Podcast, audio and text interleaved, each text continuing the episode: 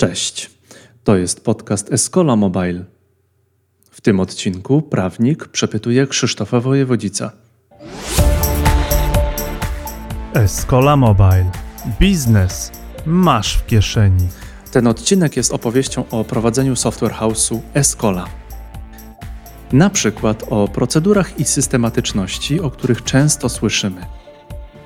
Ale nie każdy z nas utrzymuje zaplanowany cykl pracy. No bo coś nam przeszkadza. Dlatego powiemy, jak temu zaradzić. Duża część rozmowy jest o uczeniu się na błędach, zwłaszcza w kontekście zawiłych paragrafów w kontraktach. Dlatego poruszymy temat zatrudnienia prawnika w firmie. Z rozmowy wynika, że ten ruch dał same korzyści, a do decyzji doprowadziło kilka czynników, które powtarzają się w każdym biznesie.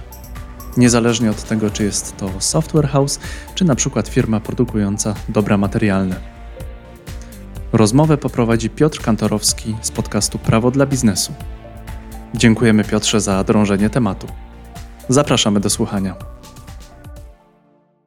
Cześć, dzień dobry, witam wszystkich, witam Ciebie Krzyśku i zacznę może w ten sposób.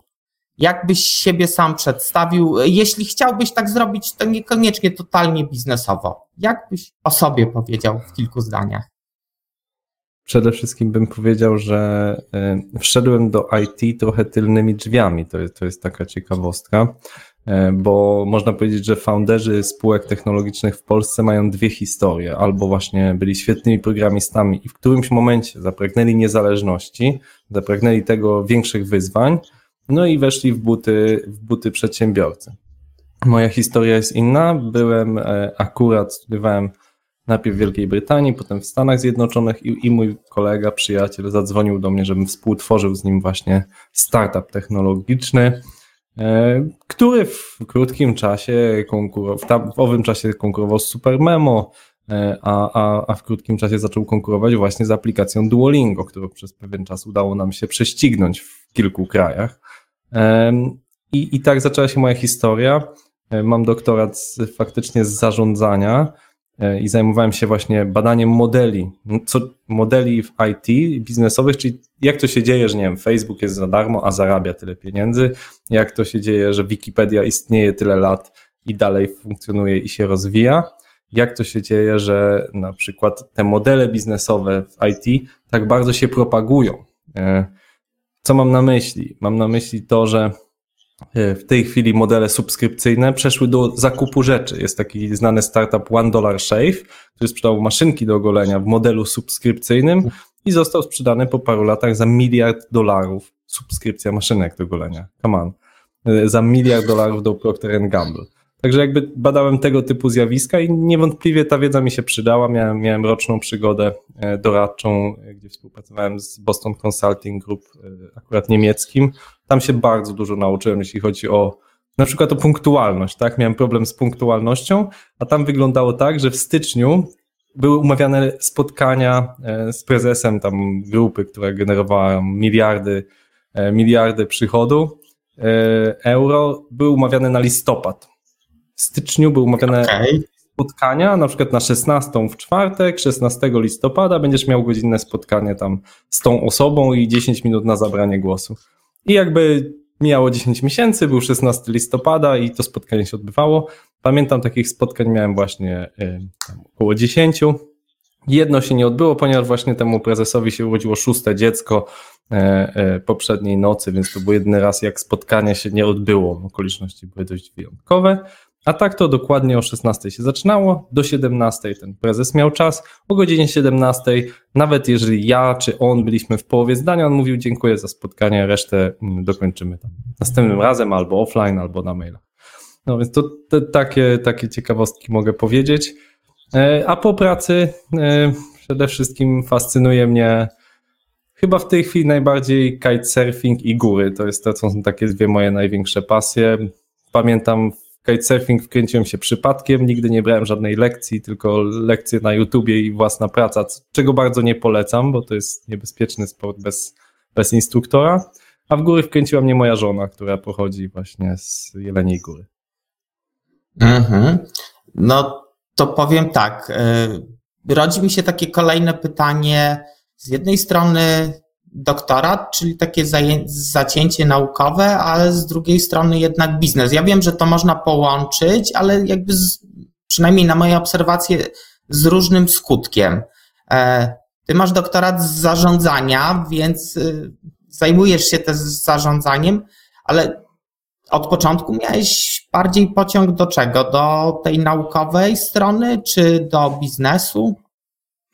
Znaczy, do biznesu nigdy nie miałem pociągu i dalej uważam, że nie mam pociągu do bycia przedsiębiorcą. Niektórzy odnajdują w tym, bo czym innym jest zarządzanie, tak? Można być project managerem, ale w ogóle nie być zainteresowanym prowadzeniem firmy. Tak, to są dwie rozdzielne zupełnie rzeczy. E, przedsiębiorczość a zarządzanie. I, i nie do końca czuję się przedsiębiorcą, nigdy się nie czułem przedsiębiorcą, mimo że parę biznesów faktycznie i sprzedałem i rozwinąłem. Wydaje mi się, że, że, że nieźle, ale bardzo dobrze czułem się też w roli pracownika. E, pracowałem nawet w sektorze publicznym przez półtora roku dla Ministerstwa Edukacji i też sprawiało mi to wielką frajdę pracować dla kogoś. Akurat to było jeszcze trochę w innych czasach. Mój szef był po Harvardzie i jakby troszeczkę były inne standardy może niż obecnie, ale to, to na inną rozmowę temat. E, I, i nie mam problemów z tym, żeby pracować dla kogoś, nie czuję się przedsiębiorcą nadal. Natomiast coś, co mnie fascynuje, to zarządzanie i to faktycznie stało się gdzieś, jak miałem, nie wiem, 14-15 lat może. Dobra, to może zrobię taką małą, mały, mały wstęp o sobie, taki może y, powrót do dzieciństwa. Oglądałeś może na Netflixie Jasne. Gambit Królowej, taki film? E, ostatnio jest popularny. E, jestem w trakcie. No, jest o takiej genialnej dziewczynce, która była bardzo dobra w szachy. Ja też byłem nie aż tak y, zdolny jak ona, ale faktycznie byłem y, w wieku 9 lat, miałem drugą kategorię i byłem no, takim czarnym koniem mistrzostw Polski. Byłem ileś miałem nagród jako dziecko, jako tam jeden z najlepszych szachistów w Europie. Moi rodzice zwiedzili pół świata. E, w Paryżu dwa zdobyłem medal na przykład na mistrzostwach matematyczno-logicznych w Paryżu dla Polski jeszcze chyba w wieku, nie wiem, 10 czy 11 lat. No byłem tym dzieckiem, które było bardzo dobre z matematyki, bardzo dobrym szachistą, moi rodzice w to inwestowali, ja to kochałem naprawdę, no, tak jak ta dziewczynka. E, I, i, I po prostu cały czas o tym myślałem, nie trzeba było mnie zmuszać do tego, żeby grać w szachy, czy uczyć się, czy rozwiązywać zagadki matematyczne. Ale kiedy zacząłem dorastać, zmieniła się trochę moja perspektywa i strasznie wkręciłem się w psychologię, w tematy zarządzania czasem. Czytałem książki na temat tego, jak e, wykorzystać swój czas, jak szybko czytać, jak dobrze zapamiętywać. Krótko mówiąc, chciałem, żeby nauka była przyjemniejsza, wygodniejsza, ciekawsza. I pamiętam, że wtedy to było takim pierwszym szokiem, że straciłem stypendium. Byłem, byłem e, podopiecznym Krajowego Funduszu na Rzecz Dzieci z matematyki i oni uznali, że moje zainteresowanie psychologią to nie jest jakaś poważne, to jest jakiś taki wymysł dziecka dorastającego. I może mieli rację, moja mama do dzisiaj żałuje, że nie poszedłem na matematykę. E, no niemniej właśnie wybrałem, y, wybrałem zarządzanie i jak robiłem ostatnio test właśnie osobowości, to, to wyszło mi, że z niego, że moją taką, taką superpower jest umiejętność priorytetyzacji. I faktycznie w związku z tym moim umysłem raczej analitycznym, matematycznym nie jestem mistrzem empatii, nie jestem mistrzem sprzedaży, nie mam specjalnie talentu do zapamiętywania imion czy jakichś sytuacji, natomiast wydaje mi się, że moją taką supermocą jest umiejętność znalezienia najważniejszej rzeczy w danej sytuacji i ułożenia przez to firmy. E, I, I, wydaje mi się, że tak stało się w przypadku choćby Escoli, czy, czy wcześniejszych moich startupów, że e, umiem dość dobrze pracować nad firmą, czyli zbudować z klocków taki konstrukt, który pozwoli na generowanie wartości dla produktu czy dla firmy i, i na przykład ten układ e, managementu, który mamy w tej chwili w Escoli, no w jakiś sposób był cały czas w mojej głowie, że tak trzeba podzielić te role, tutaj gdzieś kogoś wzmocnić, a, a tam komuś zabrać troszeczkę obowiązków.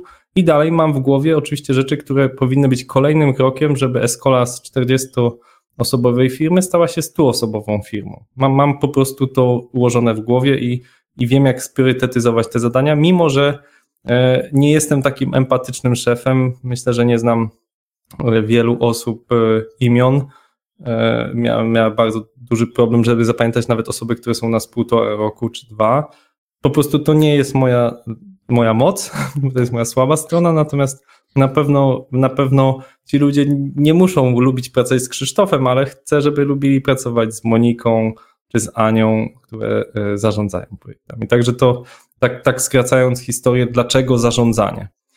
A doktorat to była naturalna konsekwencja. Profesor Niemczyk zaproponował mi, żebym pisał ten doktorat, jakoś uporządkował swoją wiedzę i uważam, że doktorat jest świetnym projektem, który udowadnia, ja bardzo cenię, jeśli ktoś napisał doktorat będąc w biznesie, e, bo to znaczy, że umiałeś zrobić naprawdę duży projekt i dużo wyrzeczeń. Ja pamiętam te wieczory pisania tego, że chcesz to rzucić i w diabły i wiem, że większość osób to rzuca w diabły, chyba 9 na 10 osób. E, pisze i nie dochodzi do końca, albo utyka nawet na samym starcie, czyli kończy studia doktoranckie, ale nie pisze pracy doktorskiej. I to jest zrozumiałe, bo to jest po prostu gigantyczny projekt, który sprawdza Twoją motywację w długim okresie, umiejętność zarządzania dużym projektem. I nawet ja mam taką zasadę, jak ktoś mnie pyta, czy warto robić doktorat, czy jesteś w stanie na to poświęcić tysiąc godzin swojego czasu, bo jak poświęcisz 500, to no, będzie to jakieś ćwiczenie, ale doktoratu nie zrobisz.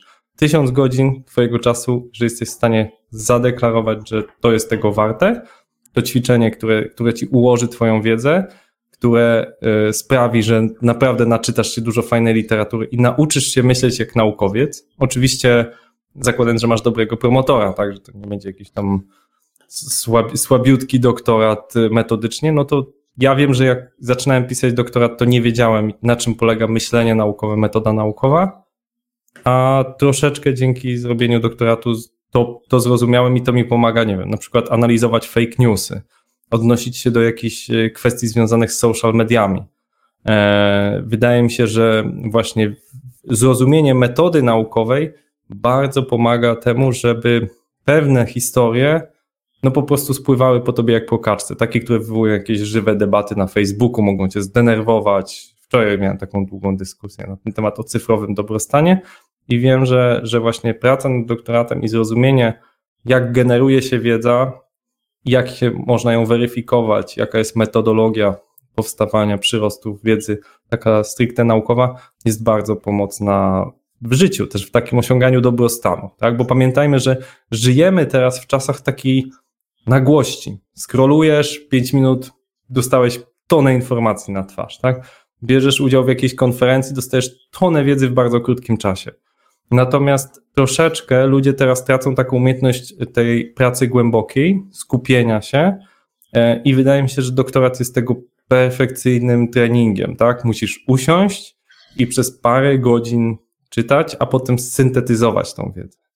I to jest umiejętność, która mi się niezwykle przydaje w biznesie, jak i w życiu.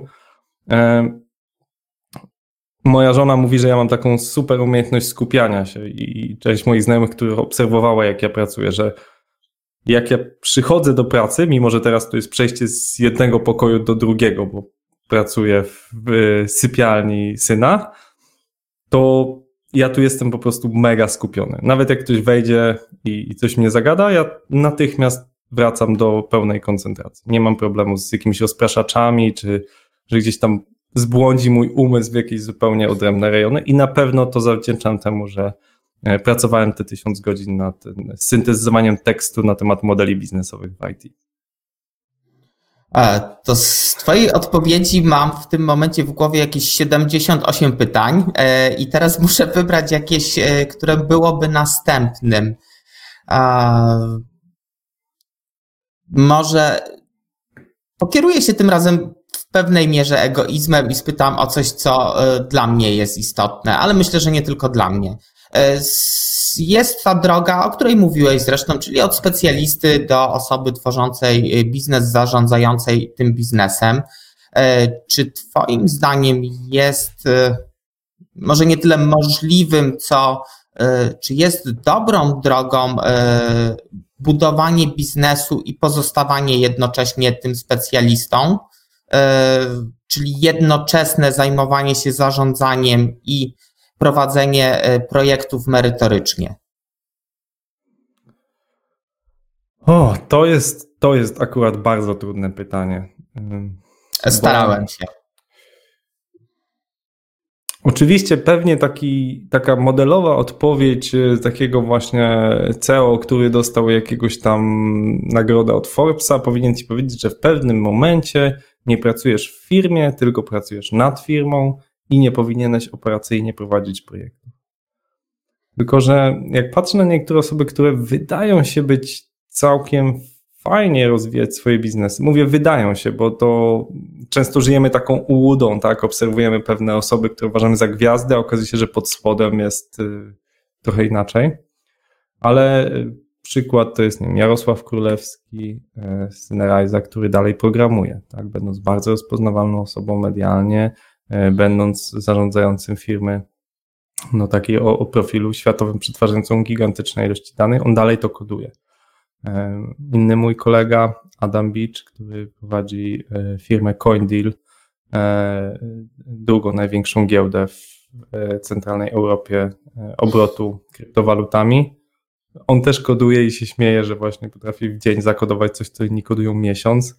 Oczywiście programiści mówią, że to jest niezgodne z metodyką, że tak nie można. On mówi, nie, to jest religia. Działa i 5 lat działa, to chyba tak można. E, więc to jest ok, ja sam bardzo lubię prowadzić projekty. W tej chwili prowadzę właśnie projekt Radio 357 i jeszcze projekt, pomagam, współpomagam prowadzić projekt naszej aplikacji takiej z obszaru retailu, e, z obszaru, z obszaru no, aplikacji zakupowej ale wiem, że jestem coraz gorszym project managerem, ponieważ jest wiele rzeczy, które mnie rozpraszają, a project management wymaga po prostu czasu, wymaga właśnie tego skupienia. Więc jesteśmy teraz w procesie zatrudnienia jeszcze jednego e, menedżera, który by e, ze mnie te projekty zdjął. Także jeżeli daje ci to fan i znam naprawdę wielu prezesów, którym daje fan, czy to, czy to prowadzenie projektów, czy to E, czy to kodowanie. Natomiast to ma swoje ryzyka. Takie ryzyka, że właśnie nie będziesz przestrzegał pewnych metodyk, tak? Zatrudnisz CTO, który, CTO, który da pewne zasady kodowania, a ty nie do końca będziesz je przestrzegał, no ponieważ kto ci będzie narzucał jako prezesowi. Także to wiąże się z szeregiem ryzyk, przed którymi bardzo przestrzegam i mówię, modelowo nie powinieneś prowadzić projektów, modelowo nie powinieneś kodować, modelowo, jeżeli jesteś szefem dużej kancelarii prawnej, nie powinieneś prowadzić spraw nawet tych kluczowych, a jedynie doradzać. Natomiast wiele osób po prostu to lubi i to są, to są trudne pytania, bo z drugiej strony pamiętam rozmowy, czy nie wiem, czy rektor powinien prowadzić zajęcia na uczelni, tak, ze studentami. Przecież wiadomo, że będzie miał wiele wyjazdów, wiele spotkań, wiele innych obowiązków. I w Stanach Zjednoczonych zasadą jest, że rektorzy nie prowadzą zajęć, tylko zajmują się administracją, e, zarządzaniem. W Europie częściej zdarza się, że prowadzą zajęcia i dzięki temu mają ucho przy ziemi, może im jakiś student dać pewną sugestię, która będzie efektywna dla całej uczelni. Także nie ma tutaj dobrej drogi, bo to, że jesteś operacyjnie zaangażowany w firmie, to sprawia, że masz ucho przy ziemi. Ja pamiętam wiele takich sytuacji, że spędziłem jakieś popołudnie, czy wieczór, czy weekend rozpisując architekturę dla jakiegoś klienta, bo byłem, w, no ja lubię robić rzeczy dobrze i czasami czułem, że e, nie wiem, CTO zrobił to nieźle, ale ja bym to zrobił jeszcze lepiej i taką miałem ambicję, żeby udowodnić, że ja rozpiszę architekturę jakiegoś tam projektu, e, jakiegoś programu, aplikacji w inny sposób, może lepiej nawet. E, ale przyznam, że staram się tego unikać, bo, no bo z czasem zacznie ci brakować kompetencji. Znaczy, to, że masz ucho przy ziemi przez tam rok, dwa, trzy, to jeszcze starcza ci kompetencji, no ale jeżeli nie poświęcasz na doskonalenie danej umiejętności tych no 20, 30 godzin w tygodniu, tylko robisz to z doskoku, no to w którymś momencie twoje kompetencje się troszeczkę wyczerpią, tak? Nie będziesz już nadążał za wszystkimi trendami. Także tak odpowiedziałem jak prawnik, czyli to zależy. E, tak poniekąd się spodziewałem, że taka jest odpowiedź, ale bardziej chodziło mi o uchwycenie tego, od czego to zależy, bo to, to że coś zależy od y, jakichś czynników, to większość rzeczy zależy od czegoś, tylko pytanie zawsze od czego. E, mhm. Ale ja może, ja może dodam jeszcze do tego jedno, jedno zdanie, tak by ze, ze swojej praktyki. W zeszłym roku prowadziłem zajęcia IT Management, czyli, czyli zarządzanie w IT. E, i powiedziałem sobie, że nie będę tego więcej prowadził, no bo to jest 6 e, godzin raz w tygodniu, najpierw wykład, potem ćwiczenia. No więc wtorki po prostu wypadały, to jest bardzo wypalające, potem zbliża się czas egzaminów, trzeba przeegzaminować studentów. No, to po prostu spala twój czas, który nie poświęcasz na rozwój spółki. No i odmówiłem w tym roku prowadzenia tego przedmiotu, no ale zadzwonił do mnie e, Dariusz Jemielniak i, i e, profesor e, Ola Przegalińska mnie przekonali, żeby poprowadzić w tym roku w jaki sposób pozyskiwać finansowanie i pitching dla startupów. Trochę mniejszy przedmiot, tylko 20 godzin, a nie 60. No i, no i muszę przyznać, że złamałem się, no bo profesorowi Jemielniakowi i profesor Przegaliński się po prostu nie odmawia, a pomyślałem też, że, że będę mógł sobie uporządkować swoją wiedzę. Jasne. A tak jeszcze cofając się o kroczek do poprzedniej części Twojej wypowiedzi, to y, powiedziałeś o czymś, y, co znowu trochę pokieruje się egoizmem, ale to są rzeczy, y, ten styk zarządzania firmą i jakby bycia specjalistą w danej dziedzinie to jest raz coś, co mnie dotyka bezpośrednio, ale myślę, że, że dużo osób też się z tym mierzy, e, więc jest to istotny temat e, i powiedziałeś, że poprawiłeś, e, widząc, że jest dobrze, ale mając poczucie, że jesteś w stanie zrobić lepiej. I, I tu ja mam często takie dylematy też. Mam myśl niekiedy, że byłbym to w stanie zrobić lepiej, ale widzę też, że jest to no przynajmniej bardzo dobrze. Y, I co z takimi rzeczami? Jak sobie z tym radzić? Czy w ogóle powinniśmy iść? Tak zasygnalizowałeś, że, że temat jest y, y, skomplikowany. Pewnie odpowiedź po raz kolejny brzmi to zależy i bardziej chodziłoby mi o to, żebyś jakoś ukierunkował nas, od czego zależy, czy powinniśmy jakby z dobrego robić doskonałe, czy może powinniśmy jednak się trzymać swoich zadań w ramach spółki, w ramach firmy. Mhm.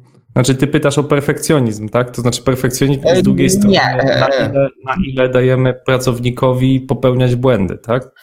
Nie, nawet nie, nie pytam o perfekcjonizm. Mówię o momencie, w którym widzisz, że jest zrobione dobrze, ale masz poczucie, okay. że jesteś w stanie to zrobić lepiej. Nie chodzi mi o jakby dopieszczanie już takie idące okay. w kierunku perfekcjonistycznym. Mówimy tu o jakimś zdrowym podejściu do wykonywania pracy, aczkolwiek masz poczucie, że jesteś w stanie z dobrego zrobić lepsze. O może tak, niedoskonałe, ale lepsze. No, wiesz, to, to często jest tak, że founder, e, założyciel spółki jest zazwyczaj wybitnym specjalistą w jakiejś dziedzinie. Tak, ty, ty prowadzisz kancelarię, więc jesteś wybitnym prawnikiem i pewnie jak kogoś zatrudniasz, to nie jest to osoba na Twoim poziomie w tych określonych obszarach. I wtedy chcesz, oczywiście działa model takiego mistrza i ucznia, tak? taki model rzemieślniczy, że ta osoba się od Ciebie uczy i się podciąga, z czasem może Cię prześcignąć. E, więc jak pytasz, czy, czy trzeba koniecznie robić lepiej, no to bardzo zależy od sytuacji. I tu powiem dwie rzeczy. Pierwsza rzecz, cofnę się do szachów. Mi zawsze trener mówił, rób ruchy dobre, a nie najlepsze. Ponieważ robienie ruchów najlepszych często spala twój czas, a szachy są grą, którą gra się na czas w sytuacji zawodów, e, więc wystarczy robić dobre ruchy i nie popełniać błędów, żeby wygrać. Nie zawsze musisz robić same najlepsze ruchy. I wydaje mi się, że podobnie jest w biznesie, to znaczy trzeba robić dobrze. Nie zawsze musisz oddać projekt, który jest po prostu idealny i wymuskany, i bardzo trudną umiejętnością delegowania jest zaakceptować, że ta osoba zrobi na 80% tego, jak ty byś to zrobił, 90% tego, jak ty byś to zrobił. No ale cała magia skalowania firmy właśnie na tym polega, żeby po pierwsze, na tyle dobre były standardy, żeby ta osoba mogła faktycznie osiągnąć 80 czy 90%. Przykład? Korporacje. W korporacjach ludzie się śmieją, że ludzie są mało kreatywni, że działają według schematu, że mają masę ograniczeń. A zauważ, że korporacje typu, nie wiem, Procter Gamble, McDonald's czy Pepsi dalej świetnie działają. I to nie dlatego, że mają dobry produkt. Tylko po prostu ta machina jest na tyle dobrze skonstruowana, że jak ktoś wchodzi, nawet niekoniecznie super kreatywny super zdolny, to i tak robi robotę dobrze.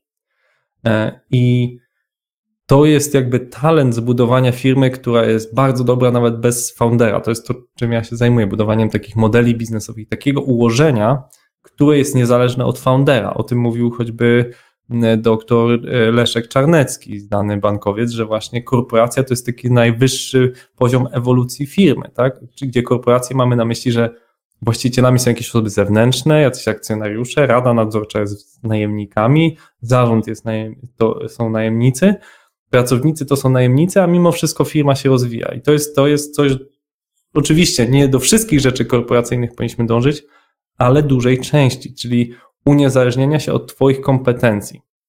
Oczywiście mówię o z perspektywy takiej nauki o zarządzaniu tym, że chcesz skalować firmę, bo oczywiście, jeżeli chcesz mieć jednoosobową kancelarię prawną i, wiesz, być taki butikowy i wyjątkowy i to jest dla Ciebie kluczowe, no to to jest biznes lifestyle'owy. Ja do tego się nie odnoszę. Ja cały czas mówię o, o nauce, gdzie, gdzie chcemy zbudować dużą firmę generującą duże przychody, duże zyski.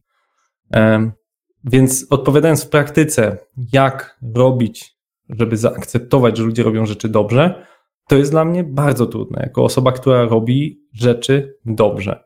I ostatnio miałem okazję dyskutować z moim zespołem e, marketingu i sprzedaży, robiąc jakąś taką mini, wykłada, mini wykład, tyradę na temat tego, że róbmy rzeczy dobrze albo wcale. Dobrze albo wcale, bo niestety rzeczy zrobione średnio jak się nawarstwiają w firmie, sprawiają, że nam się zwyczajnie nie chce pracować. To znaczy, jeżeli widzimy, że kurczę, dostarczamy średnią jakość, to w moim przekonaniu ludzie wybitni chcą dostarczać świetną jakość i chcą być, przepraszam bardzo, w pewien sposób uczeni, strofowani. Chcą, żeby ktoś ich uczył, jak robić rzeczy naprawdę dobrze. Więc e, poziom oczywiście dobrze dla mnie może coś innego oznaczać niż dobrze dla kogoś, kto dopiero pracuję rok w tej branży i nie wie do końca, czym jest moje dobrze, tak? Więc y, tu oczywiście nie mam odpowiedzi złotego środka, gdzie jest, gdzie jest dobrze, a gdzie jest już zbyt dopieszczone.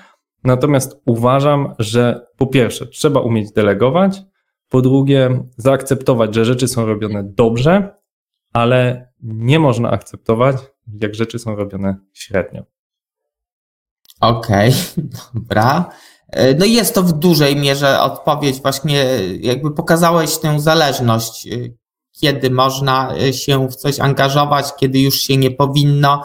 No i chyba tu też trochę jest tak, jak no, już wcześniej zwróciłeś uwagę, że no, czasami ktoś ma taką wewnętrzną potrzebę, że musi zrobić też coś od siebie, no i tam jest to ryzyko, że będzie się nie wpisywał w standardy, które sam ustanowił. I tu akurat nikt mu nie zwróci za bardzo uwagi, bo chyba może być ten problem taki, że ten CEO jest jednak e, no, opłacany przez e,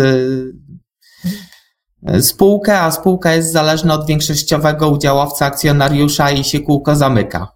E, pewnie trudno tutaj znaleźć takiego menadżera, takiego CEO, który będzie miał na tyle odwagi, żeby zwrócić uwagę także founderowi.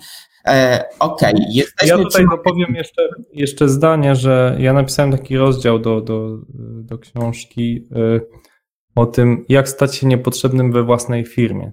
Mhm. E, I, I ja uważam, to jest takie moje trochę credo, co, co sądzę o rozwoju firmy. To znaczy, w którymś momencie trzeba myśleć o sobie zewnętrznie od firmy. To znaczy, do pewnego punktu rozwoju firmy, jeżeli to jest jednoosobowa działalność gospodarcza, jakaś mała czy mała spółka, to to jest folwark twój jako właściciela, najczęściej prezesa. Twój folwark, możesz sobie tam robić co chcesz. Natomiast jeśli chcesz budować duży biznes, musisz myśleć sobie o oddzieleniu od firmy. Czyli na przykład zacząć sobie płacić nie tylko tam e, pensje, ale na przykład premię z zysków, a nie na przykład cały zysk, wyznaczyć sobie jakiś standard zarządzania sobą, wyznaczyć sobie też czas, jaki pracujesz, czy nie wiem, typu, że pracuję 9-17 faktycznie i nie wykraczam poza to. I coraz więcej narzucić sobie takich ram, jakie narzucasz pracownikom.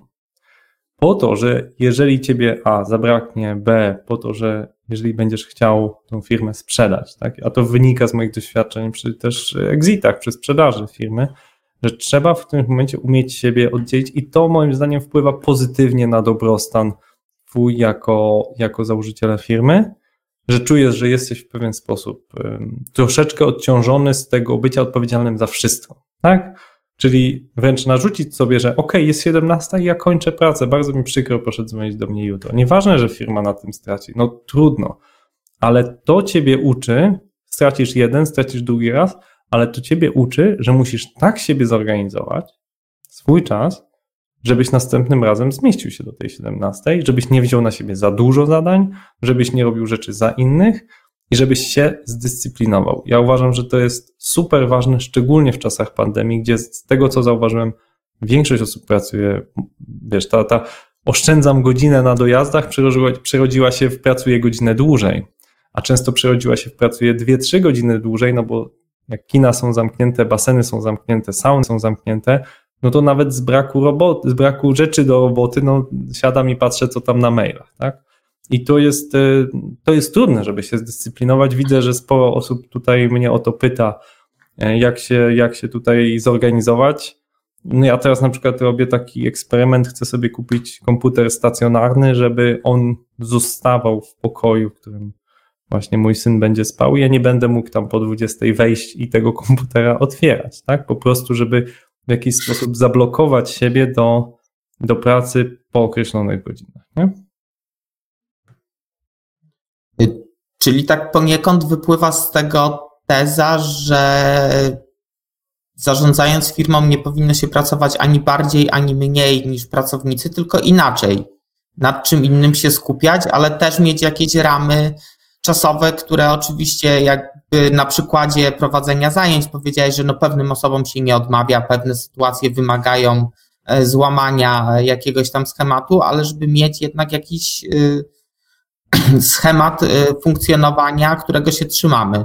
Tak to Dokładnie powinien... tak jak mówisz. No, no, reguły się ustanawia. Oczywiście czasem e, się je łamie, po to się ustanawia, żeby je łamać, ale tak naprawdę no, chodzi o narzucenie sobie dyscypliny i podkreślam, no, w czasach pandemii to jest szczególnie ważne. Akurat jestem wczoraj po dwóch takich głębokich rozmowach z moim e, zespołem menedżerskim, jeden na jeden i, i dużo rozmawialiśmy na temat dobrostanu i to, to jest ciekawe, tak? Kiedy nie wiem, niektórzy mówią ci, że im trudno się pracuje z domu, bo nie ma tego oddzielenia praca-dom. E, wiesz, jakby bardzo wielu czynników to zależy, które wpływają na nasz dobrostan, a e, popatrz Piotrek, że w takiej sytuacji jak Escola, e, gdzie ja mam 70% akcji tej firmy, jeśli ja jestem dwa tygodnie niedyspozycyjny, bo nie wiem, żywiłem się w zły sposób, nie wiem, albo brak treningu doprowadził mnie do bólu pleców, które nie umożliwiają mi pracę, to jest y, jakiś problem dla firmy. Więc ja muszę dbać o mój dobrostan jako pewnego asetu firmy.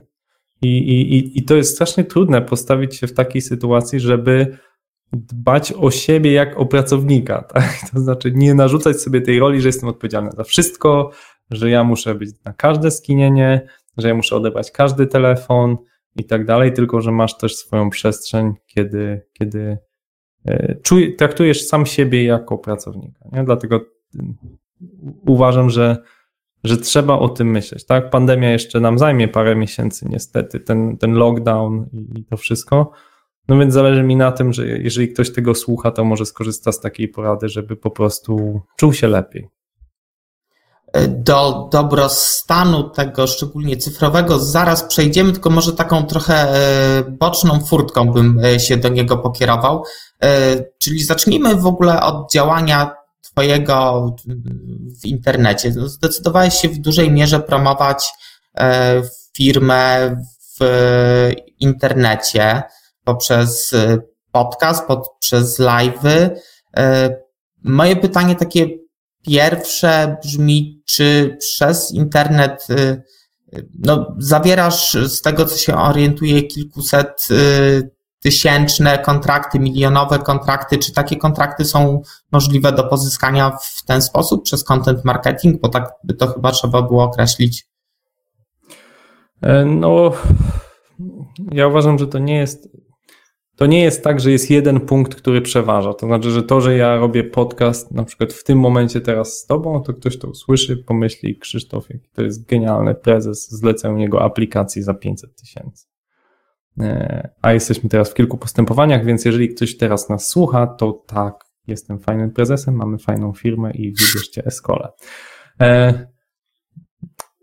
chodzi o to, że żeby zdobyć jakiś kontrakt, praktycznie niezależnie od dziedziny, trzeba kilku punktów styku. Dlatego tak ważna jest siła marki. Jeśli przechadzasz się po sklepie i zastanawiasz się, jaki wybrać, e, tak jak ty jako sportowiec pewnie wybierasz jakościowe jedzenie, tak? Nie wiem, jakieś batony, jakieś e, odpowiednie, nie wiem, superfood, tak? Jakieś jedzenie dla sportowców. To Twoja decyzja pewnie nie jest oparta na to, że popatrzyłeś ładne opakowanie albo Ania Lewandowska na zdjęciu, tylko na jakieś ile impulsów, czyli o, słyszałeś o tej marce, ktoś ci o tym powiedział, może już zwróciłeś uwagę na to, może wyświetliła ci się jakaś reklama. Znaczy proces docierania do klienta, czy to w sektorze B2C, czy B2B, jest coraz bardziej złożony i wymaga więcej interakcji. Oczywiście spece od marketingu by powiedzieli, że tam jest tych 7 punktów styku wcześniej, zanim podjęta zostanie decyzja. I ja w ogóle przyznam, nie, nie byłem nigdy dobry ani na studiach, ani później w marketingu i sprzedaży. Mój pomysł na moją obecność cyfrową sprowadza się do dwóch zasad. Pierwsza rzecz to dokumentacja drogi. To znaczy, ja strasznie nie cierpię takich um, ludzi, którzy jakieś wrzucają na tego LinkedIna czy Facebooka jakieś takie motywacyjne teksty, e, możesz wszystko, nic nie ogranicza, bo to, to, to bardzo szybko przebiega przez naszą głowę, daje jakieś złudne wyobrażenia e, i, i po prostu niczemu nie służy. E, przynajmniej badania naukowe nie pokazują żadnego pozytywnego wpływu tego, tych, tych haseł, który, którymi się karmimy w dużej mierze. Tego, tego zjawiska coachingu, ono, ono wręcz jest negatywne, bo daje takie złudne poczucia, e, że możesz wszystko. No, no niestety ja mam 1,74 m wzrostu, małe szanse na zostanie koszykarzem, a już na pewno w tym wieku, więc mówienie mi, że możesz wszystko jest po prostu bzdurą. Oczywiście mogę w bardzo wiele rzeczy i warto w siebie wierzyć, ale nie, nie mogę wszystkiego. I natomiast coś, co mogę robić z pełną odpowiedzialnością, to dzielić się wiedzą i dokumentować swoją drogę, akurat w tym wypadku jako przedsiębiorcy. Chociaż bardzo chętnie dzielę się w weekendy swoimi zdjęciami, jak jeżdżę na rowerze, chodzę po górach, czy, e, czy zwiedzam jakieś ciekawe miejsca. I wydaje mi się, że też moi znajomi chętnie to, chętnie to obserwują. Mam nadzieję, że dla kogoś jestem inspiracją, żeby pojechać w ciekawe miejsca. Sporo jeżdżę teraz gdzieś w okolicach Dolnego Śląska i mogę, moi znajomi pytają, o, jak można się tam dostać, fajne zdjęcie, gdzie, gdzie, jak można tam pojechać, a to często są rzeczy, które po prostu wymagają szybkiego pomysłu.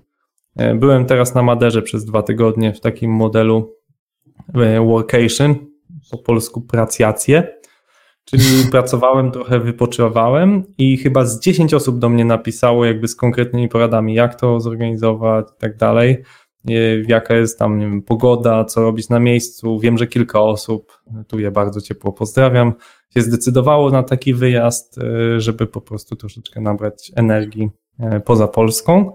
Szczególnie, że tam jest, są dosyć dobre warunki związane z epidemią koronawirusa, znaczy jest go mało. E, I tak jak mówię, obowiązują dla mnie dwie zasady, czyli dokumentuj drogę i inspiruj tak żeby ktoś inny mógł z tego skorzystać. A ponieważ uważam, że nawyki trzeba tworzyć, to znaczy nie można, jeżeli chcesz coś naprawdę robić, to musi to być nawyk, więc staram się codziennie coś opublikować. Oczywiście czasem jest to naprawdę bardzo śmieszny wpis. E, do dzisiaj chyba uważam, że moim najśmieszniejszym wpisem, jaki mi się zdarzył, jest taka krótka przypowieść na temat tego, E, że były akurat matury w Polsce e, i miały się odbywać, nie odbywać ze względu na epidemię koronawirusa i ja tam napisałem, że nie trzeba by robić egzaminów, że można by zadać jedno pytanie, e, że jak jest w zmywarce nóż, czy dziecko chwyci za nóż, czy za łyżkę. No i tam było, że jeżeli, nie wiem, 100% dajesz prawdopodobieństwa, że chwyci za nóż akurat, no to idź na psychologię, pedagogikę, jeżeli powiesz, to zależy, to na prawo, E, jeżeli myślisz o konsekwencjach medycznych, to na medycynę i tak dalej. E, I po prostu to było coś, co mi się zradziło no, po prostu z obserwacji własnych potomków. E, dużo osób wywiązała się jakaś duża, zabawna dyskusja, no bo moim zdaniem też temu to służy, żeby po prostu śmiać się z, z życia, z różnych sytuacji. E, I czy, czy druga taka, taki wpis, który miałem na LinkedInie, który miał pół miliona odsłon do dzisiaj, to na temat tego, że jednemu z programistów nie podobał się kolor MacBooka, jaki Escola sprezentowała, czyli chciał Space Gray, a dostał Silver. E, no i tam rzuciłem dwa zdjęcia, że na tym nie da się pracować. E, wywiązała się dyskusja na temat oczywiście rozpasania programistów i tak dalej. E, my oczywiście dołożyliśmy wszelkich starań, żeby ten komputer zmienić, no bo koniec końców, no to nie jest jakiś problem zmienić komputer, tak, odesłać, żeby tam XCOM czy komputronik przysłał nowy. Ale mówię, więc czasem zdarzają się wpisy, które naprawdę rezonują, no pół miliona odczytań, czy tam jakieś memy na grup, grupach, potem się pojawiają z tej okazji, a czasem są to, wiesz, wpiszę, że mamy podcast i pojawiają się, wiesz, trzy lajki i obejrzy to 100 osób, dany wpis. No ale to są zupełnie innego kalibru rzeczy. Jeśli ktoś doszedł do tego momentu, czyli słucha nas już 40 minut, to znaczy, że naprawdę jest z nami i jeżeli teraz nas słuchasz, to, to bardzo się cieszę, że mamy taką bliską relację.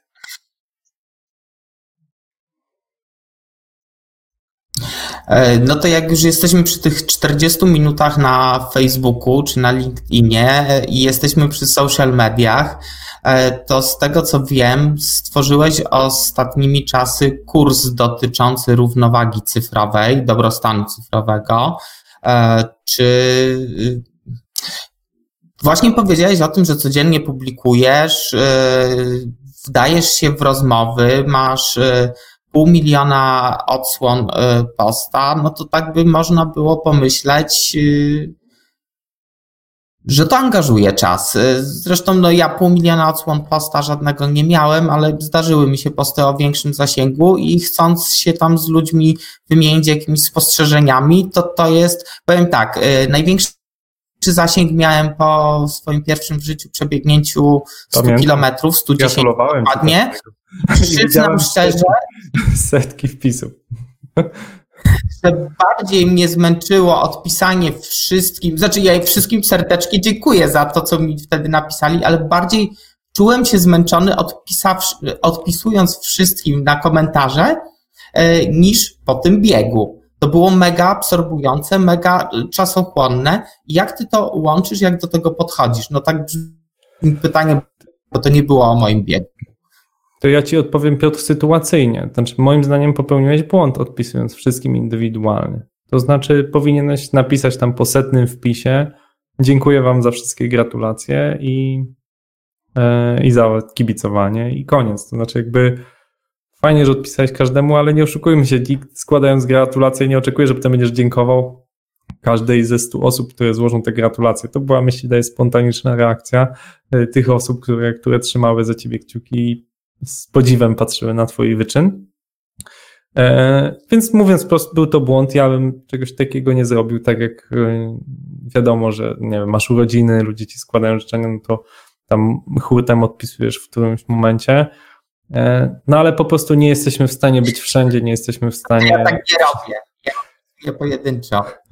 No, więc no, to jest kwestia podejścia. Znaczy, powiem rzecz taką bardzo konkretną, tak. Mam ustawione na Facebooku 15 minut limitu dziennie na telefonie, bo nie oszukujmy się, akurat na desktopie scrollować chyba mało osób chyba tak naprawdę scrolluje. Największym jednak takim uzależnieniem jest ten telefon, bo jest raz bliżej z nami, dwa jest to uczucie takie pod palcem, tak, tego scrollowania, czyli jest taki większy feeling tego. E, więc no po prostu muszę zdążyć w ciągu 15 minut coś opublikować. No jak wiesz, opublikowanie czegoś zajmuje czas, no więc w praktyce jest dla mnie tylko czas, żeby coś opublikować. I to jest momentami krępujące, jak widzę się ze znajomymi na grillu, czy na jakimś tam spotkaniu towarzyskim w knajpie i po prostu ludzie wiedzą, co u mnie słychać. Gratulują sukcesów biznesowych albo odnoszą się do jakiejś ostatniej podróży czy sytuacji, jakiejś wypowiedzi, którą publikowałem, a ja nie wiem nic u nich, no bo ja nie miałem czasu przeskalować ich e, ostatnich wydarzeń, albo oni nie publikują, tak? I to prowadzi taki, taki lekki dysonans informacyjny, który no trochę jest dla mnie krępujący. E, no ale, no ale nie ma szans, żebym ja taką ilość informacji przyswajał, co u kogo w ciągu tych 15 minut, a uważam, że no wiesz, 15 no minut to jest tak sam raz, żeby, żeby też jakoś tych informacji sobie, sobie yy, i z jednej strony się podzielić i dostarczyć. Zdarza się, że wydłużam ten czas właśnie korzystając, skorzystając na, na komputerze, ale mam dość mocne takie filtry założone mm, na to, co, co czytam. Dosłownie parę osób tak naprawdę śledzę, co, co, co opowiadają właśnie z branży głównie, e, głównie właśnie wspierające moją działalność jako prezesa Software House'u. E, I jeśli na przykład jest osoba, tak dla przykładu Bartosz Majewski, którą bardzo cenię i bardzo chętnie śledzę, ale zdarza mu się e, jakiś wypowiedź taka o charakterze agresywno-politycznym, no i w tej chwili jest już u mnie zablokowany, w sensie nie czytam jego postów, natomiast czytam jego bloga, tak? I, i, i, I po prostu jestem bardzo restrykcyjny. Jeżeli ktoś wchodzi w jakiekolwiek rejony, jakiś polemik, y, czy coś, co psuje mi krew, no to, to to filtruję. Ja wiem, że w ten sposób jakby jeszcze bardziej pogłębiam poczucie tej bańki informacyjnej. No natomiast no taki jest cel tych social mediów, żebyś sobie stworzył bańkę. Moja bańka akurat jest e, ściśle skrojona w tej chwili, jeżeli chodzi o Facebook czy LinkedIn, skrojona pod cele e, biznesowe, a w weekendy postuję z mojego Instagrama, z którym też nie mam problemu, mam proste rozwiązanie na Instagrama, bo to jest w ogóle bardzo wciągające medium z tego, co wiem, z tego, co czytałem. E, na Instagramie po prostu śledzę tam pięć osób, e, żonę, jakieś tam dwa profile chyba ze zdjęciami z Dolnego Śląska i Instagram daje ci taką taki haczyk, że już o wszystko przeczytałeś, co było, no więc u mnie to się kończy tak szybko, że nie ma co tam śledzić. E, więc z Instagramem nie mam żadnego problemu i na nim absolutnie tylko wrzucam post, który tam automatycznie wrzuca się na Facebooka i najczęściej właśnie moje weekendowe posty, tam zdjęcia z gór czy, czy jakichś wypadów rowerowych, no to, to po prostu Instagram wrzuca. Także no, jakiś tam sobie system stworzyłem, który wydaje mi się nie wypala mojej energii. Najbardziej wypalający jest na pewno przekonywanie innych do swoich racji. Tak? Czyli, czyli jakieś debaty polityczne, debaty jakieś tam szczepionki, antyszczepionki, o koronawirus. No jak ja na to patrzę, to szczerze mówiąc, no wierzyć mi się nie chce, że ludzie, i to o bardzo poważnych czasami firmach, którzy mają poważne biznesy, albo ludzie, którzy mają naprawdę poważne sprawy na głowie, żeby załatwiać, uwikłają się w jakieś debaty typu, czy koronawirus to ściema, czy nie. Ja, ja patrzę na to z niedowierzaniem, i jak pytałeś, po co powstał kurs cyfrowy dobrostan.pl, tu zapraszam na cyfrowy dobrostan.pl, można się zapisać na, na taką informację, jak już kurs wystartuje. E, kurs wystartuje na, w nowym roku. Już nie zdążymy go przed świętami niestety, niestety opublikować. No to dostaniecie wtedy maila, nic więcej. E, żeby po prostu troszeczkę porad zobaczyć, jak uchronić się przed siłą tych gigantów, bo Facebook E, sprowadził sporo mechanizmów, które sprawiają, żeby nas tam wciągał, ponieważ Facebook sprzedaje naszą uwagę. To było pięknie pokazane na filmie e, Social e, Dilemma na Netflixie, gdzie było pokazane, że naprawdę za centy, za grosze sprzedawana jest nasza uwaga. I tak naprawdę my jesteśmy wrzucani w taki młyn, w taką otchłań po prostu tych informacji, rzucanych na chybił trafił, bo mówi się, że te algorytmy świetnie nas targetują. No świetnie nas targetują, ale to jest taki, taki mieszanina wszystkiego, po prostu taka breja, która jest na nas wylewana, w której my się kąpiemy po to, żeby co jakiś czas przetrzeć nam te obrazki i pokazać nam reklamę. E, no YouTube, no to też jest serwis społecznościowy, mało, mało się o tym mówi, ma dokładnie ten sam cel, chyba teraz to YouTube jest potwornie zarąbany reklamami, no i, i, i, niestety algorytmy tak działają, że chcą, żebyśmy jak najdłużej tam siedzieli. A siedzimy długo, jak wikłamy się w jakiś spór. Tak właśnie, koronawirus, szczepionki, polityka. No ja tego całkowicie unikam. Schodzi e, po prostu jak po kaczce woda spływa to po mnie. Te, te, tego typu debaty nie wiem, jak raz na rok mi się zdarzy, że zabiorę głos w jakiejś takiej sprawie, to, to bardzo potem żałuję, że gdzieś tam się złamałem, bo niestety taki jest mechanizm, że ludzie mają swoje utrwalone jakieś poglądy. Oczywiście no, fajnie by było, jakby świat, mądrzy ludzie, czy, czy państwa, czy korporacje znalazły jakieś rozwiązanie na ten problem, że, że na przykład bardzo dużo osób wierzy w płaską ziemię, ponieważ algorytmy bardzo wciągają osoby, które nagle uwierzą w płaską ziemię albo zaczynają się zastanawiać nad tym, czy ziemia jest płaska, no to serwują im bardzo dużo filmów na temat płaskiej ziemi i to nie jest tak, że te osoby są głupie. Te osoby akurat może były podatne albo trafiły na taką bańkę, która je przekonała, że Ziemia jest płaska, albo że nie ma globalnego ocieplenia, albo że koronawirus nie istnieje.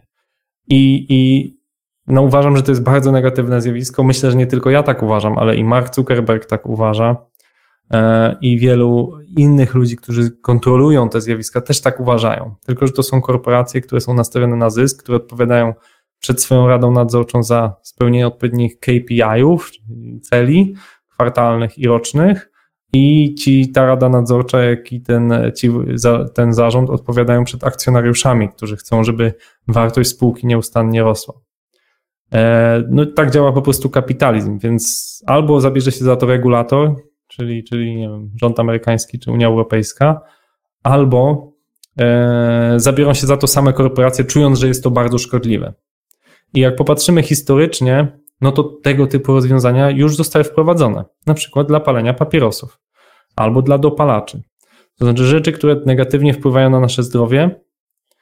E, no zazwyczaj e, firmy tytoniowe wiedziały, że palenie szkodzi, bardzo długo to ukrywały. Z czasem po prostu musiały poddać się pod presją. Palenie zostało zabronione reklamy, coraz bardziej, coraz bardziej, coraz większe napisy, że to szkodzi i coraz mniej osób w tej chwili pali. To znaczy realnie odsetek palaczy z roku na rok spada. Tak? I, I moim zdaniem podobne zjawisko wydarzy się w kwestii mediów społecznościowych, tylko będzie to proces bardzo długotrwały, przed którym te korporacje długo będą się opierały. I dlatego też e, właśnie powstał taki kurs cyfrowy dobrostan, ponieważ to dotyczy nas. No i skoro nikt nas tutaj nie obroni, tak, czy, czy Unia Europejska, czy jakieś regulacje, samoregulacje tych korporacji, albo dzieje się to bardzo powoli, no to chcemy po prostu dać e, naszym kursantom e, narzędzia, żeby w jakiś sposób sobie takie rzeczy poustawiać na telefonie, tak jak ja mam, czy tak jak współtwórca kursu Kamil Śliwowski. E, można na przykład ustawić na Facebooku, że nie widzi się tego, tego walla, tych, tych wszystkich informacji, tylko wzmianki o sobie albo jakieś wyfiltrowane informacje. A już taką podstawową rzeczą jest wyłączenie trybu autoplay, czyli że po jednym filmie na, włącza się drugi co zarówno się dzieje na Netflixie, zarówno się dzieje na YouTubie, na, na Facebooku i po prostu to, to wrzuca nas w taką pętlę, tak? I, i, I słuchajcie, no nie jesteśmy, nie jesteśmy w stanie się przed tym łatwo obronić. Ja ostatnie dwa wieczory właśnie spędziłem e, z Gambitem Królowej, no bo oczywiście następny odcinek, następny i kładziesz się spać o trzeciej w nocy, tak? Więc jeżeli dzisiaj jestem, mam taki spokojny głos, to właśnie dlatego. E, ja powiem tak, e, uczyjmy z tego reklamę i ja zachęcam do skorzystania z tego kursu, bo w mojej ocenie i na moje obserwacje i patrząc też po sobie, bo nie będę e, tutaj jakoś ukrywał przed słuchaczami, osobami, które, które nas oglądają, no ja czuję, że mam problem z social mediami i czuję, że nie tylko ja mam ten problem, a tak jak powiedziałeś, jest to taki już powoli społeczny dylemat, co to z tym wszystkim zrobić, bo wciągnęliśmy się w pewne, z jednej strony bańki informacyjne, y, z drugiej strony żyjemy w tym chyba błędnym wyobrażeniu, że to, co ludzie wrzucają na social media, to jest ich życie. To chyba jest akurat tak, że to, co wrzucają na E, social media to jest ten fragment ich życia, który chcą wrzucić na social media. Pytanie podstawowe, czy to jest w ogóle e, element ich życia, czy aranżowany element e, ich życia i, i to wszystko no, o tym, o tym o, tak, to, o tym aranżowaniu to jest, to, jest, to jest w ogóle bardzo ciekawe. Ja polecam dwa eksperymenty tu jeszcze w ramach reklamy kursu Cyfrowy Dobrostan. Pierwszy to... Do tego cię chciałem zachęcić, żebyś jeszcze zareklamował. Znajdźcie się, ja pamiętam, jest taka, taka fajna knajpa Moloteka w Gdańsku, taka, wiecie, trochę fancy, taka, taka że na plaży, tam, tam jest taki dobry klimacik, jest hipsterski. Byliśmy tam bardzo często z żoną, jak mieszkaliśmy dwa lata temu na całe wakacje w Gdańsku. No i zrobiliśmy taki eksperyment. Ja mówię, gdzie są wszystkie te instagramerki? No przecież. No i, i otworzyliśmy Instagrama i tam wiecie, zdjęcia takich jakichś pięknych dziewczyn, które robią te dzióbki, prezentują swoje dekolty i różne inne atrybuty. I tak rozglądam się dookoła i mówię, no nie, no jakby nie, po prostu świat tak nie wygląda, tak? Wygląda dokładnie inaczej, w sensie co, co druga, co trzecia osoba na tej plaży, czy nawet w tej knajpie jest otyła, nie wiem, ma źle dobrane ciuchy, albo nie ma perfekcyjnej fryzury, tak? E, do tego dochodzą filtry. Więc po prostu to jest bardzo, bardzo, nie mówię, że zakłamana, ale wyfiltrowana rzeczywistość. A druga rzecz to polecam zacząć obserwować choć jedną osobę, która demaskuje Instagrama, czy, czy Facebooka, czy TikToka. E, ja nie pamiętam teraz, jak ta dziewczyna się nazywała, e, którą, którą ja zacząłem obserwować intencjonalnie, która po prostu pokazywała, w jaki sposób robi się te pozowane zdjęcia, tak? Czyli jak ukryć celulit. Dziewczyna jest atrakcyjna, no ale ma celulit, ma nie, nieperfekcyjne ciało, no jak my wszyscy. I ona pokazywała właśnie zawsze zestawiała dwa zdjęcia, czyli jedno takie pozowane i jedno normalne. Nie to, że też takie zrobione, że brzydkie, po prostu normalne. I obejrzenie tych jej iluś zdjęć uświadomiło mi, jak bardzo w zakłamanej rzeczywistości istniejemy i, i jakie to jest niebezpieczne. Tak? W sensie, no, dla mnie to, że będę oglądał bardzo atrakcyjne dziewczyny na Instagramie, no może mieć jakieś takie konsekwencje, nie wiem, właśnie wypaczenia rzeczywistości, no ale jestem już dorosły i, raczej nie sprawi, że, że jakoś tam, nie wiem, załamie się, tak? Natomiast dla, dla mojej kuzynki, która ma 13 lat, no jest to bardzo niebezpieczne, że wpadnie ona w kompleksy. Tak? Więc e, też bardzo chciałbym, żeby w kursie cyfrowy dobrostan, e, żebyś uczestniczy mogli też poczytać, jak rozmawiać z dziećmi na ten temat, tak? Bo, bo e, dwie grupy uważam za najbardziej w cudzysłowie zagrożone w zakresie mediów społecznościowych. Pierwsza grupa to są osoby bardzo młode, które po prostu jeszcze nie umieją się bronić i one uważamy, że one są cyfrowo kompetentne, ale to jest nieprawda, bo one są kompetentne w scrollowaniu, w wrzucaniu filtrów czy jakichś tam prostych hakach, ale nie są kompetentne w zakresie psychologicznego przygotowania do tego. A drugie, paradoksalnie, to są osoby w wieku dojrzałym, czyli takie, których ta rewolucja cyfrowa dotarła dość późno. I słuchajcie, no z badań wynika, że naprawdę sporo tych memów, jak i jakichś tam takich debat, fake newsów przechodzi przez osoby, które po prostu bardzo późno weszły w świat cyfrowy i Podobnie jak młodzi ludzie nie są przygotowani na filtrowanie tego, przykładowo są przyzwyczajeni do tego, że debaty są prawdziwe, to znaczy, że dyskutuje się przy stole do późnej nocy, odpowiada się od razu i się jest szczerym, a no na w mediach społecznościowych nie powinno się koniecznie odpowiadać od razu. Nie zawsze wszystko jest szczere i poza tym pracuje nad tym banda y, troli, a jeszcze bardziej botów i, i nie warto z nimi specjalnie dyskutować a osoby, tak jak mówię, takie starsze, które nie, nie, nie zdają sobie sprawy, jak działają mechanizmy internetu, no po prostu nie wiedzą o tym wszystkim, nawet nie mają takiej koncepcji w głowie. Także e, i osoby starsze, i osoby młodsze powinny tutaj zwrócić na to szczególną uwagę, choć jak mówisz, problem dotyka, dotyka wszystkich, tak? Mówię, ja tu robię kurs cyfrowy dobrostan, a poprzednie dwie noce nie wyspałem się, bo, bo oglądałem kolejne odcinki serialu na Netflixie, nie?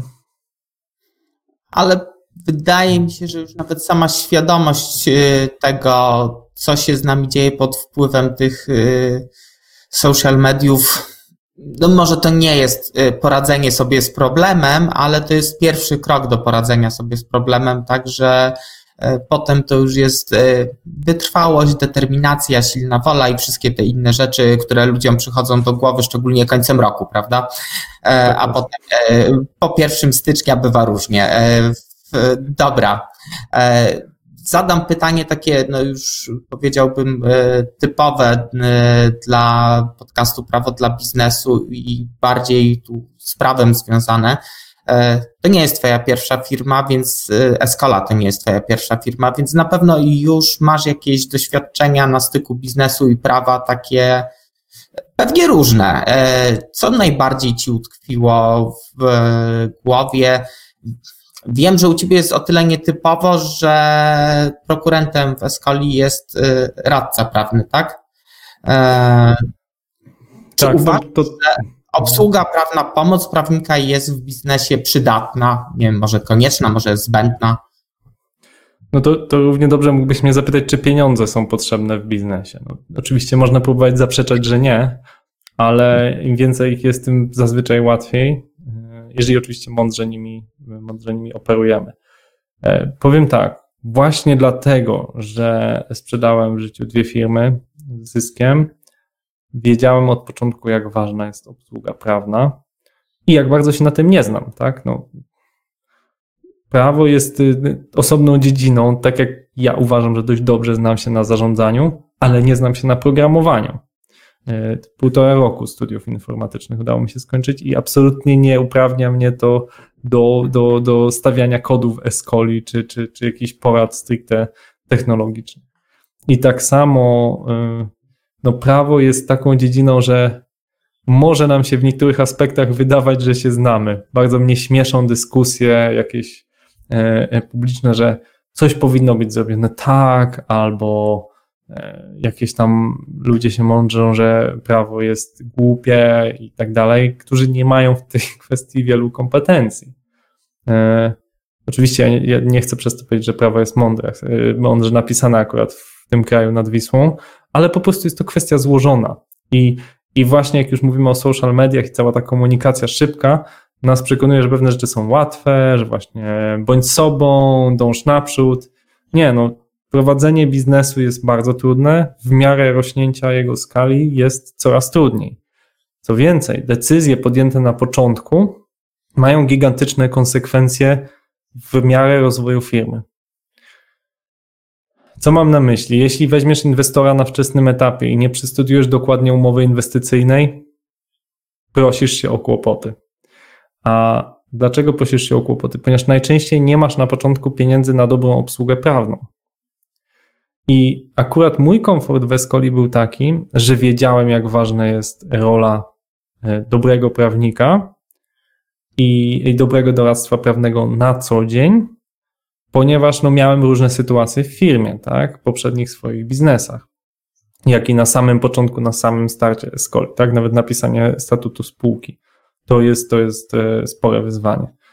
I miałem ten komfort, żeby zatrudnić prawnika mecenasa Jakuba Kasnowskiego, mojego zresztą e, byłego klienta z firmy Deloitte, który ma dużą wiedzę w tym, w tym zakresie i który dużo się nauczył też w trakcie samej pracy w Escoli, ponieważ nie był stricte wyspecjalizowany w firmach IT, ale był po prostu bardzo, bardzo dobrym prawnikiem. E, no i, i to daje szereg konsekwencji, a nawet bym powiedział oszczędności. Już mówię jakich. Choćby kwestia usługi, e, ulgi e, badawczo-rozwojowej dla firm. Tak? No, Escola wygenerowała do końca listopada tam, nie wiem, około miliona stu zysku. No więc korzystając z ulgi badawczo-rozwojowej i IP Boxa jesteśmy znacznie w stanie, znaczne oszczędności podatkowe zrobić w sposób całkowicie legalny. Jak to podsumował kolega zaprzyjaźnionego software house'u, w legalny sposób nie płacę podatków. To, to jest ważne, tak? Bo oczywiście można uciekać się do rajów podatkowych, robić jakieś różne SPV, kombinować.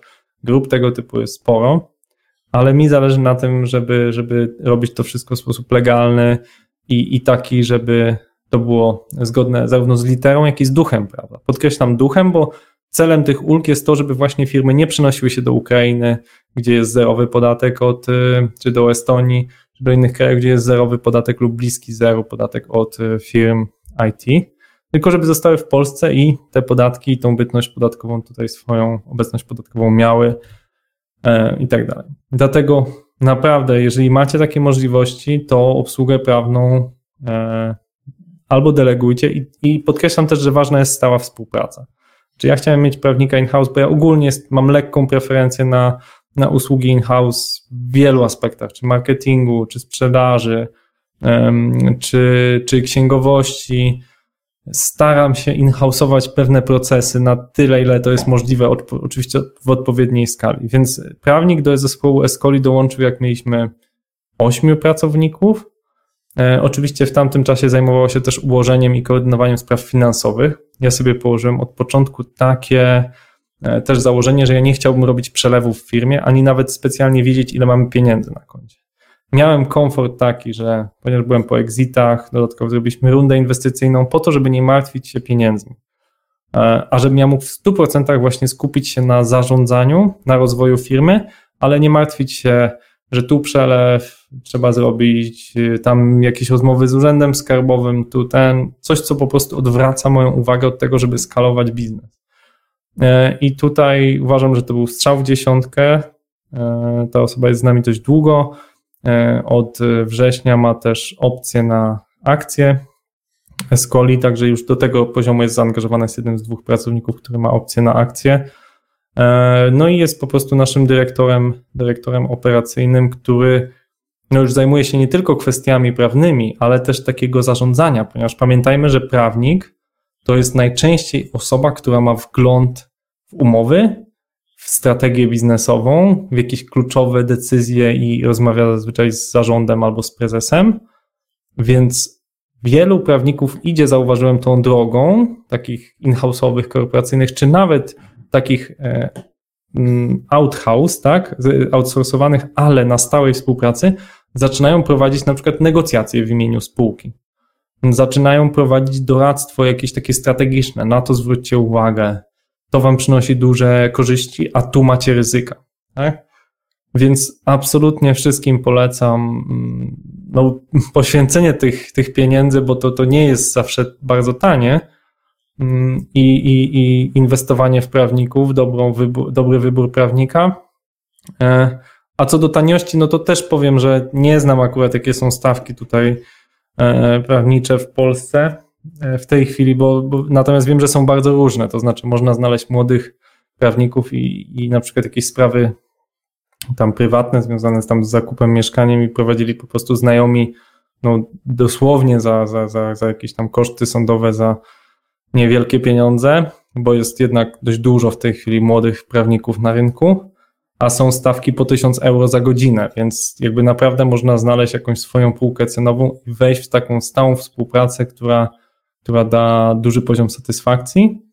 I mój taki ogląd, jeśli chodzi o zawód prawnika w ogóle, przynajmniej w Polsce, że w większości są to osoby, które bardzo mają zupełnie inny etos pracy niż większość innych zawodów. To znaczy, dość dobrze dochowują tajemnicy, dość dbają o innych interesy jak o swoje, i to też sprawia, że ja mam duże zaufanie, na przykład do, do, do przynajmniej tych prawników, z którymi miałem okazję, okazję współpracować.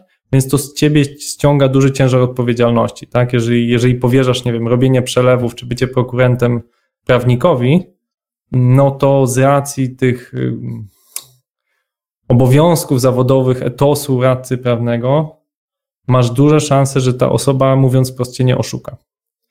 Także jest to coś, za co zapłacisz, ale, ale naprawdę, naprawdę warto, warto tutaj, uważam, zainwestować w obsługę prawną. No, Escola w tej chwili za ten rok zrobi, nie wiem, około 6,5 miliona złotych obrotu, ponad e, milion zysku, no to, no to, to, są, to są poważne ryzyka, tak? To są poważne ryzyka prowadzenia biznesu, które sprawiają, że naprawdę warto się w jakiś sposób, w jakiś sposób zabezpieczać i zainwestować. Nie? to tak chyba długo, długą reklamę zrobiłem prawnikom, ale, ale naprawdę o to mi chodziło, bo, bo wiem, że jak miałem 25 lat i, i nie stać mnie było na prawnika, albo w ogóle nie myślałem, że powinienem prawnika mieć i czytałem umowy sam, to pamiętam, że wyrwałem głosy, głosy z głowy, co chyba widać, bo czoło teraz wysokie zostało tego. E, to ja sobie pozwolę tak podsumować te korzyści, które wymieniłeś. E, można zaoszczędzić kupę kasy, tak już mówiąc wprost, e,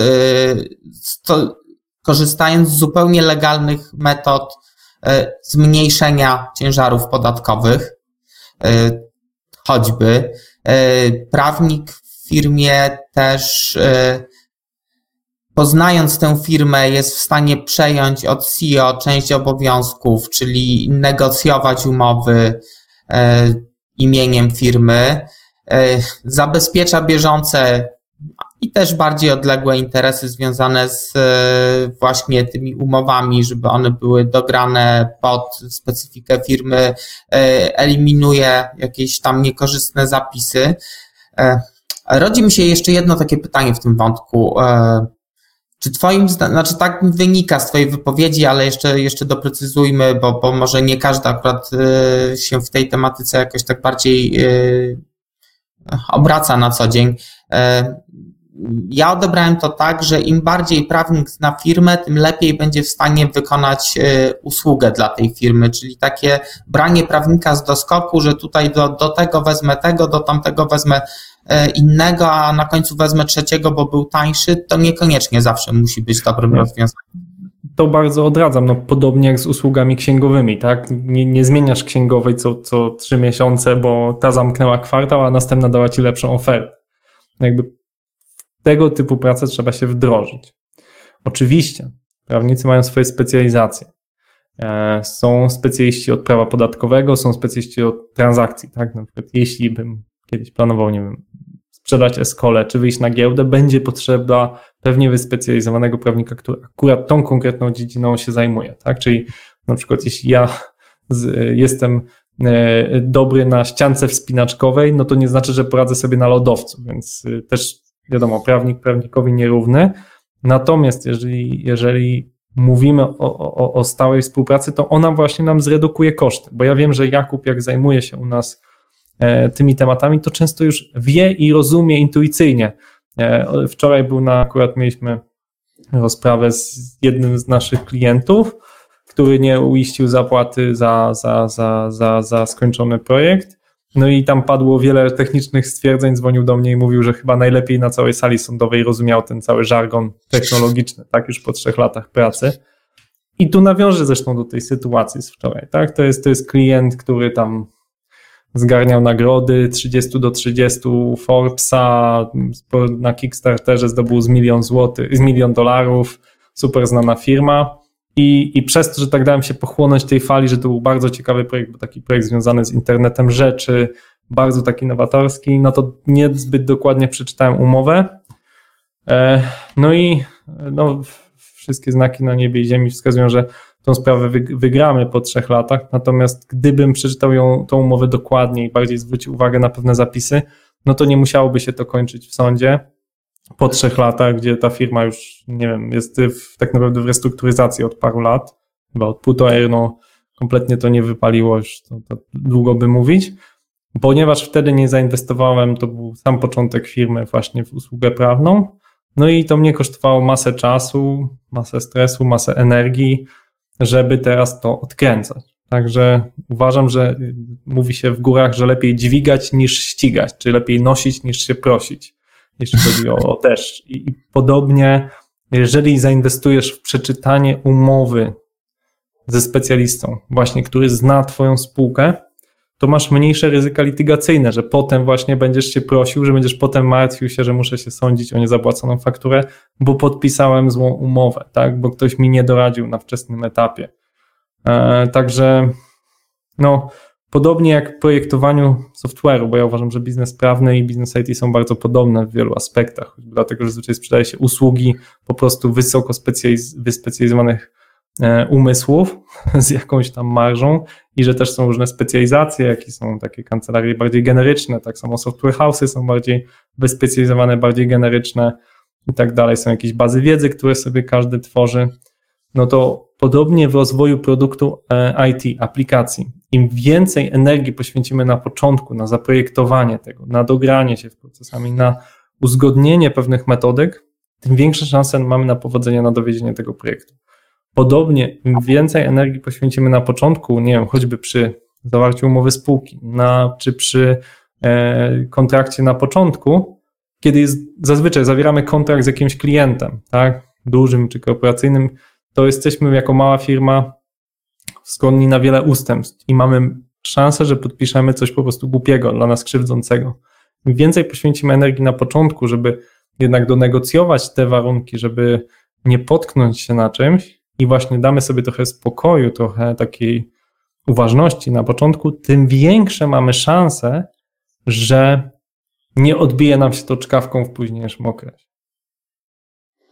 I ja tu jeszcze tylko podkreślę, że ty to wszystko mówisz jako osoba, która ma już któryś z kolei biznes i niejedną umowę na oczy widziała i jest w stanie oszacować, e, myślę, że w całkiem sporym zakresie potencjalne ryzyka. A jeżeli ktoś dopiero wchodzi do biznesu, to pomnożyłbym to pewnie, no dobra, już nie będę straszył nie razy 10, ale razy 4 co najmniej, to co mówisz.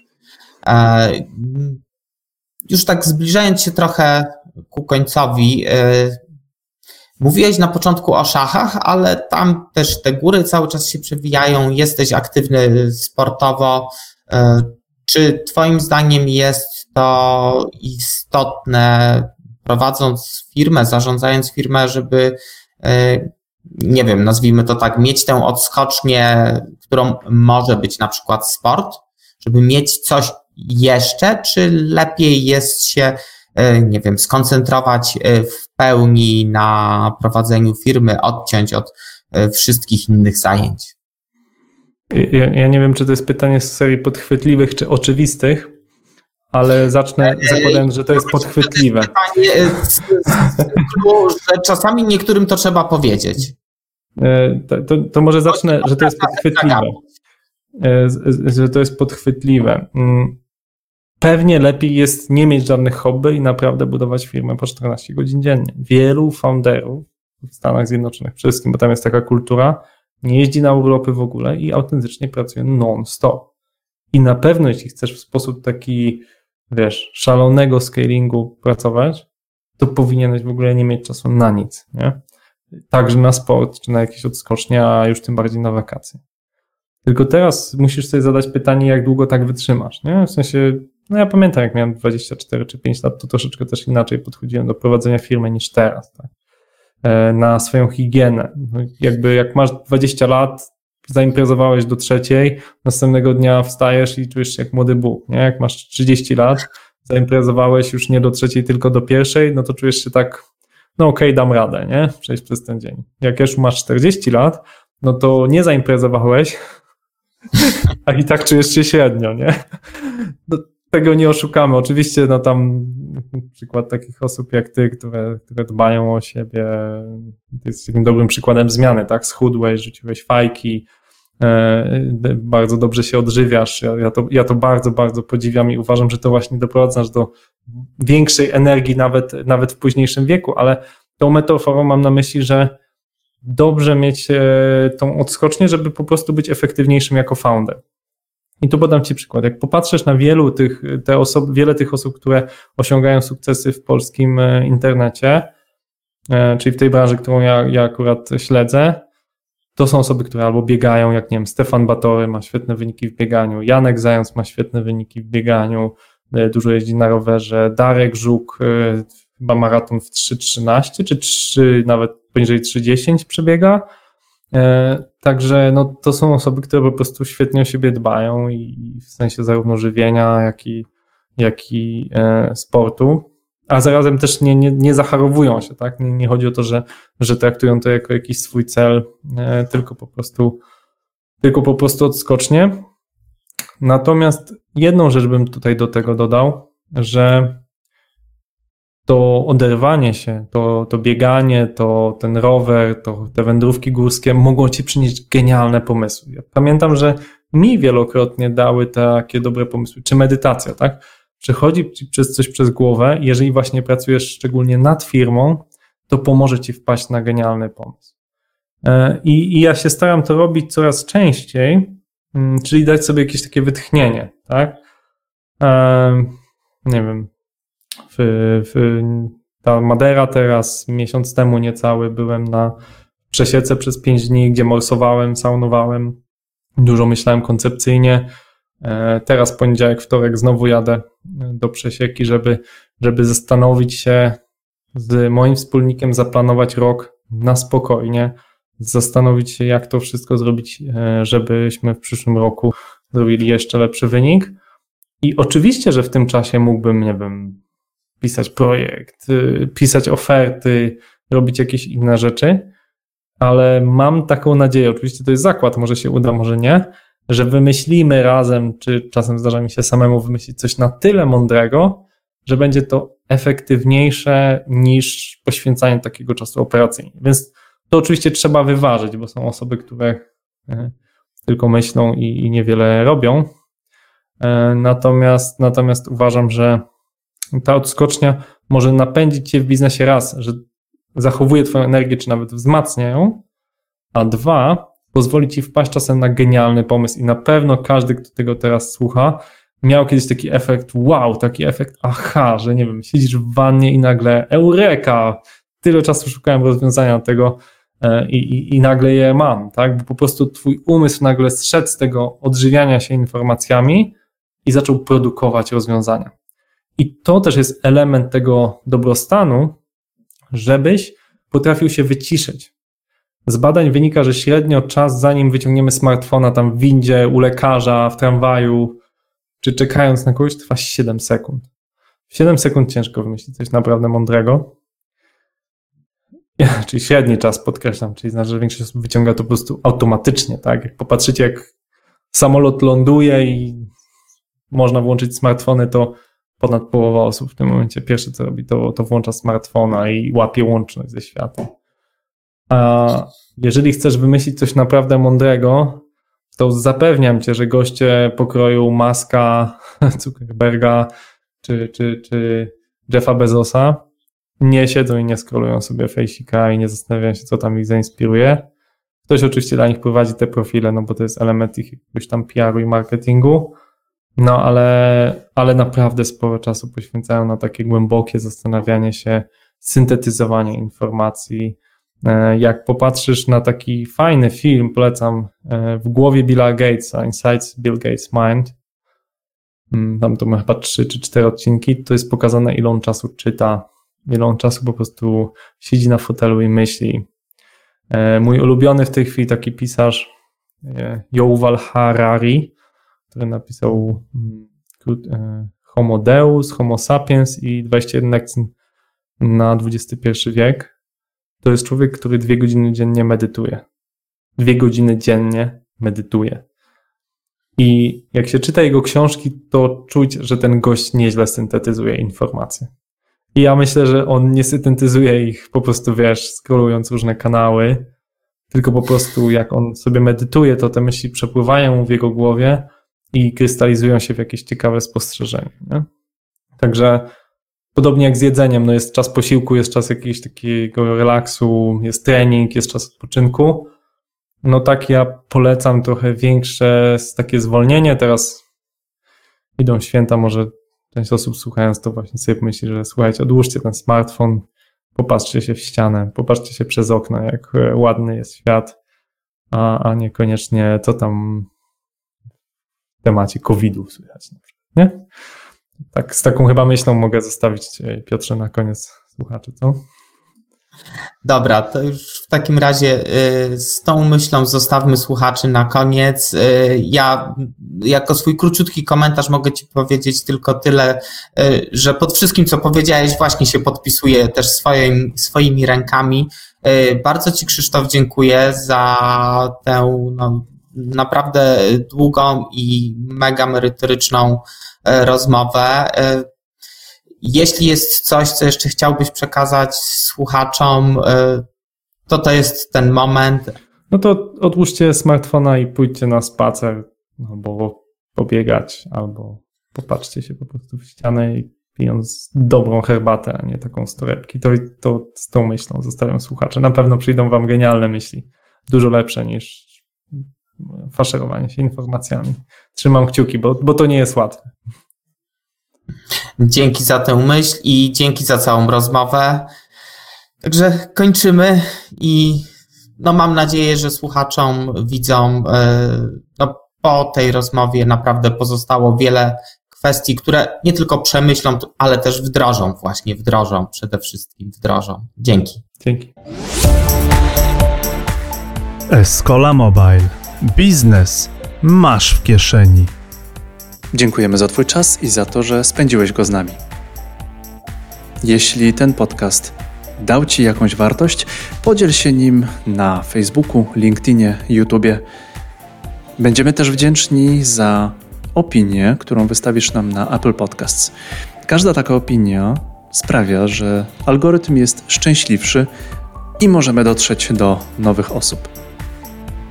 Czy w Twoim biznesie łączysz naukę, technikę z biznesem? Jeśli tak, zapraszamy do podcastu. Kontakty są w opisie tego odcinka. Wszystkiego dobrego. Do usłyszenia.